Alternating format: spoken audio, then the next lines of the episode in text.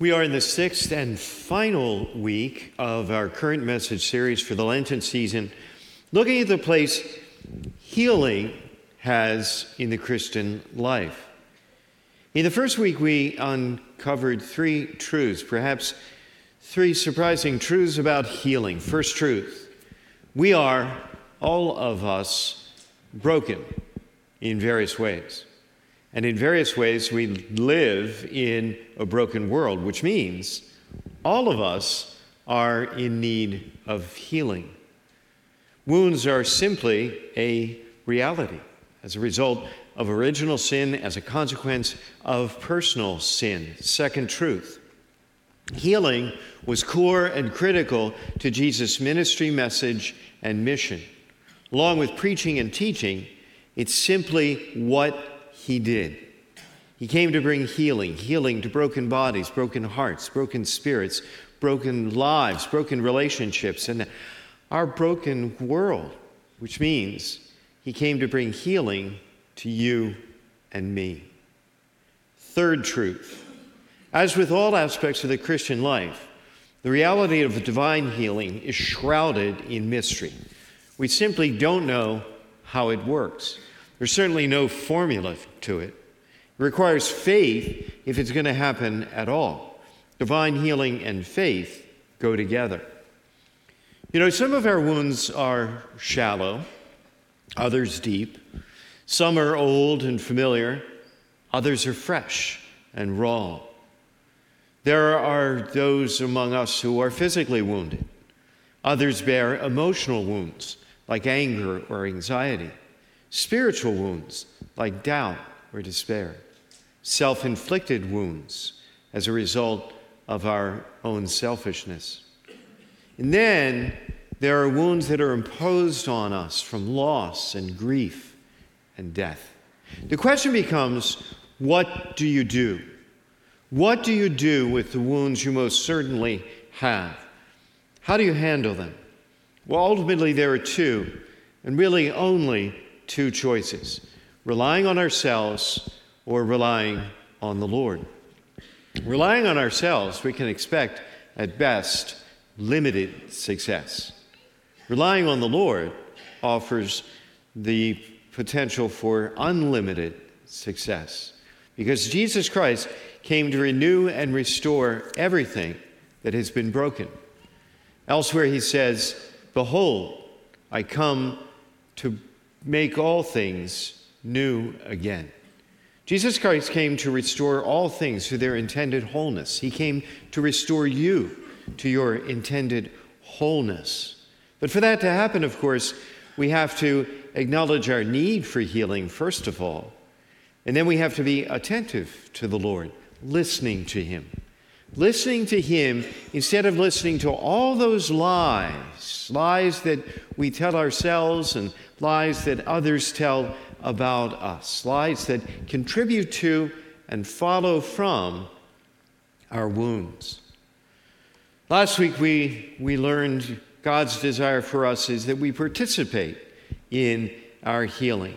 Jesus looks to partner with us, bringing God's grace and favor into our woundedness, the healing of our hearts and minds and spirits and souls, and perhaps sometimes even physical healing. Well, as we wrap up this series, just a reminder that if you missed any or all of it, you can always catch up on demand online. And think about who you could share this series with. Who do you know who could use some hope for healing? Today, we're going to take a look at where we go from here, jumping into an amazing story from the Gospel of John.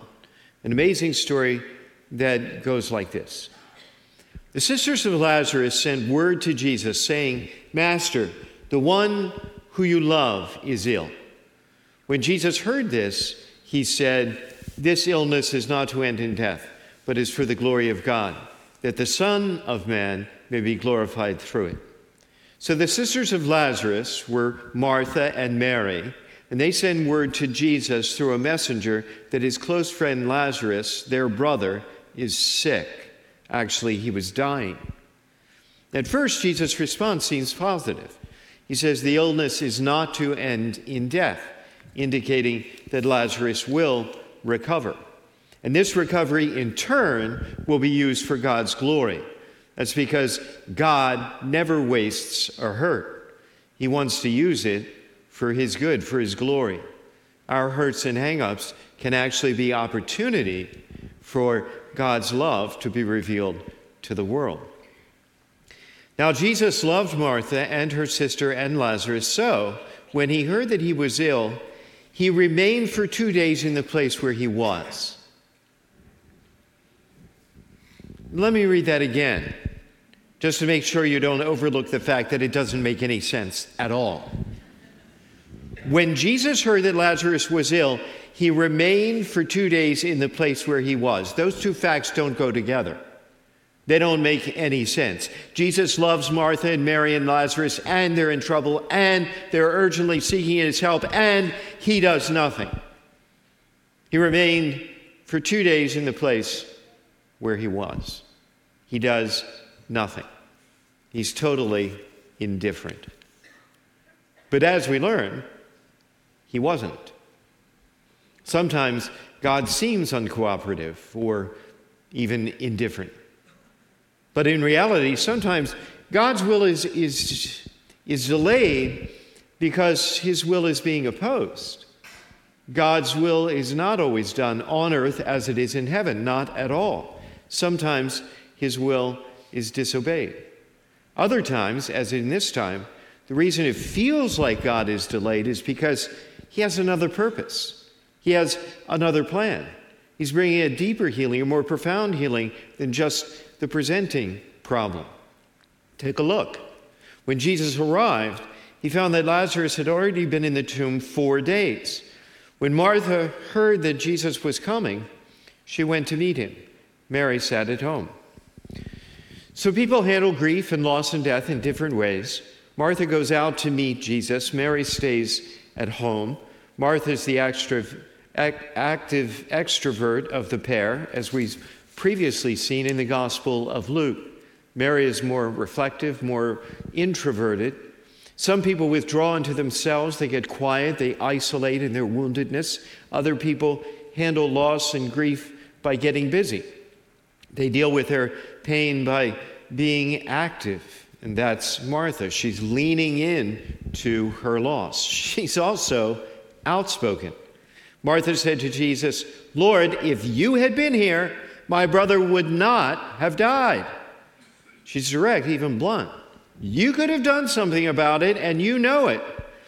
We say this to people we feel like they're responsible for our problems and our pain. We find somebody to blame. We want somebody to blame. We need somebody to blame. Often it's our first instinct. Martha is definitely blaming Jesus. Her grief is compounded by the fact that not only has her brother died, but Jesus, their dearest friend, did not come to their assistance. Instead, he stayed away. The man she knew could help, the man she knew could heal her brother, didn't even bother to show up. So she expresses her grief with anger. Did you know? Did you know that we can get angry with God? It's true. We can. Don't worry, He can handle it. Often we're afraid to voice our disappointment about Him to Him. We think we have to hide it from God, which is kind of funny because He already knows how we're feeling. Sometimes we might actually be tempted to criticize God. Did you know to, to criticize God to others is blasphemy? To criticize God to God is prayer. So if you feel angry with God, if you feel like He's let you down, if you feel like He didn't show up, tell Him. In the Psalms, David did this all the time. Over and over again in the Psalms, David gives expression to his questions and concerns, his hurts and his hang ups when it came to God, oftentimes in very blunt language. That's why it's great to pray the Psalms because they give expression to what we're feeling. Many of the saints prayed in exactly the same way. On one especially bad day, an exasperated St. Teresa of Avila waved her fist at heaven and yelled, If this is how you treat your friends, it's little wonder you have so few of them. Yell at God if you want to. Yell at God if you have to, but do it as Martha did. She expressed her anger in the context of her faith in the Lord. She said, But even now, I know that whatever you ask of God, God will give you. Jesus said to her, Your brother will rise. And Martha said, I know he will rise in the resurrection of the last day. Unlike many pagan religions of the ancient world, the Jewish people believed in the resurrection of, of the dead, meaning that with the coming of the Messiah on the last day, at the end of time, the deceased will get new bodies that will be joined again with the soul. And that's what Martha is referring to. Jesus expands her view of the resurrection. He said, I'm the resurrection. I am the resurrection and the life. Whoever believes in me, even if he dies, will live and everyone who lives and believes in me will never die. Do you believe this? Death is defeated through Jesus Christ's resurrection. Our death is defeated through his resurrection. So, if we believe in his resurrection, then we also believe that pain and problems, wounds and woundedness, even death itself, do not have the last word. Sure, we may suffer setbacks, but they're only temporary. We may experience failure, but it's not final. The question becomes do we believe this? But even if we do, even when we do, the loss and death of someone we've loved is going to grieve us, it's going to diminish us. It even affected and impacted Jesus himself. He became perturbed and deeply troubled and said, Where have you laid him? And they said to him, Sir, come and see. Jesus wept. The shortest verse in the Bible. Jesus wept. It's a profoundly emotional scene. Jesus becomes angry and enraged at death itself, and then overcome with emotion. Overcome, but not overwhelmed. So Jesus came to the tomb. It was a cave and a stone lay across it. And Jesus said, Take away the stone. Did I not tell you, if that you believe, you will see the glory of God? So they took away the stone, and then he looked up to heaven and prayed. This scene is a great example of exactly what we were talking about last week. The Lord fully intends to act in this situation, but he will not act without the help of the others. When it comes to miracles and healing, he insists on our help. We do the possible, He does the impossible. He insists on our help. He also insists on healing in the context of prayer, and when He does, look what happened. Jesus cried out in a loud voice, Lazarus, come out! And the dead man came out, tied hand and foot with burial bands, his face wrapped in a cloth. So Jesus said to them, Untie him and let him go. Lazarus is revived, restored, returned to his family, literally, literally unbound. Well, as we wrap up this series, I want to briefly address two audiences. First audience is everyone who has not experienced healing yet. To you I say, persevere. Especially persevere in prayer. Keep on praying. We have a very, very special opportunity to do that today. Our healing team ministers will once again be here to pray with you, to pray for you, to pray over you after Mass, right here at the foot of the altar. Maybe you feel like Martha and Mary. Maybe it feels like God has been delayed or he's inattentive and unresponsive. Persevere in prayer that help and healing is coming, it is on its way.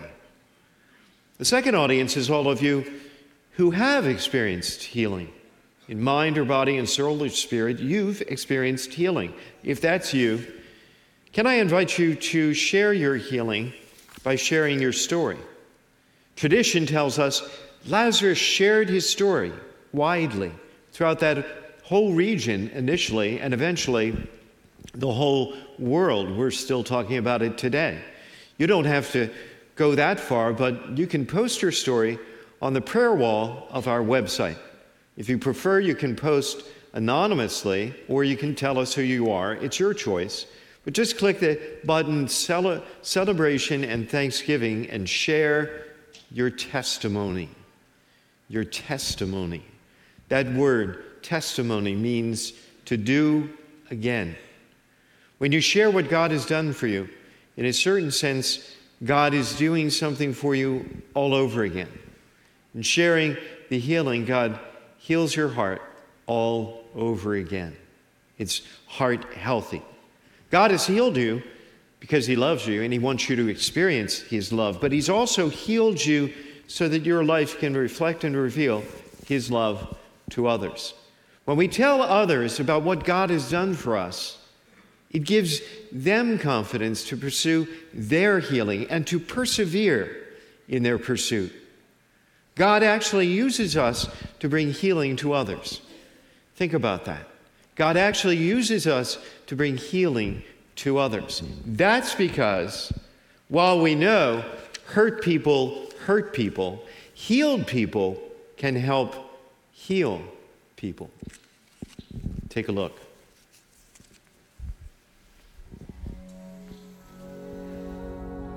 For almost all of my life, I've struggled with um, some amount of depression and fear and anxiety. And it was ruining my relationships. It was um, hurting my business. I run a small business. It was hurting my business because I just could not do the things that I needed to do. I was, I was overwhelmed by it. I would sleep uh, sometimes all day. I would just skip out on life. I was a mess. I just I, I, wanted to get out of it. I wanted to move myself to to peace or joy or just to to like bear down and grit through it. And you're like, why? You know, just go. And I, I could I couldn't get myself to do that. Um, I just kept resorting to the, the sin that I would escape to, or to just running away from the problem, um, because I, I just felt like I didn't have the strength to take it head on, and I just could not fix this problem in myself and I cried out to God um, that you need to fix it. You know, I, I just cried out to Him. Uh, you've got to fix it at the top of my lungs. You've got to fix it through tears and just a mess. And then two days later, I, I got up in the morning and I had a meeting with my business partner, who's a good Catholic man, and um, I prayed with him. I asked his forgiveness because my depression and my fear and anxiety had hurt him. It had hurt our business. And he just expressed a mercy and a forgiveness for me that that made no sense um, because I didn't earn it. I didn't deserve his forgiveness, um, but he did. He said, I, I, forgive you." You know, and then we prayed. We prayed a lot for, over a lot of things, um, but mostly just that we would be the men that God had made us to be. Um, and that we would be strong and that we would stand up and fight. And then almost immediately afterwards, I just started to feel that resolve that I didn't have. And I just felt the strength to begin to take that action, to, to, to remove it.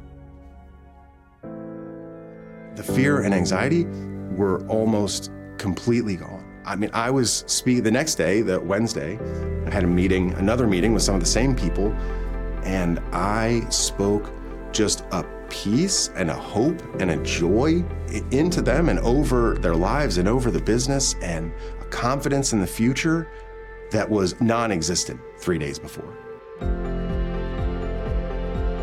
When things get hard, um, they're hard. You know, it's not easy for me now to, to strive through the struggles. It's just that I know that I need to cling to Him it has elevated my faith to believe in miracles because I experienced one personally.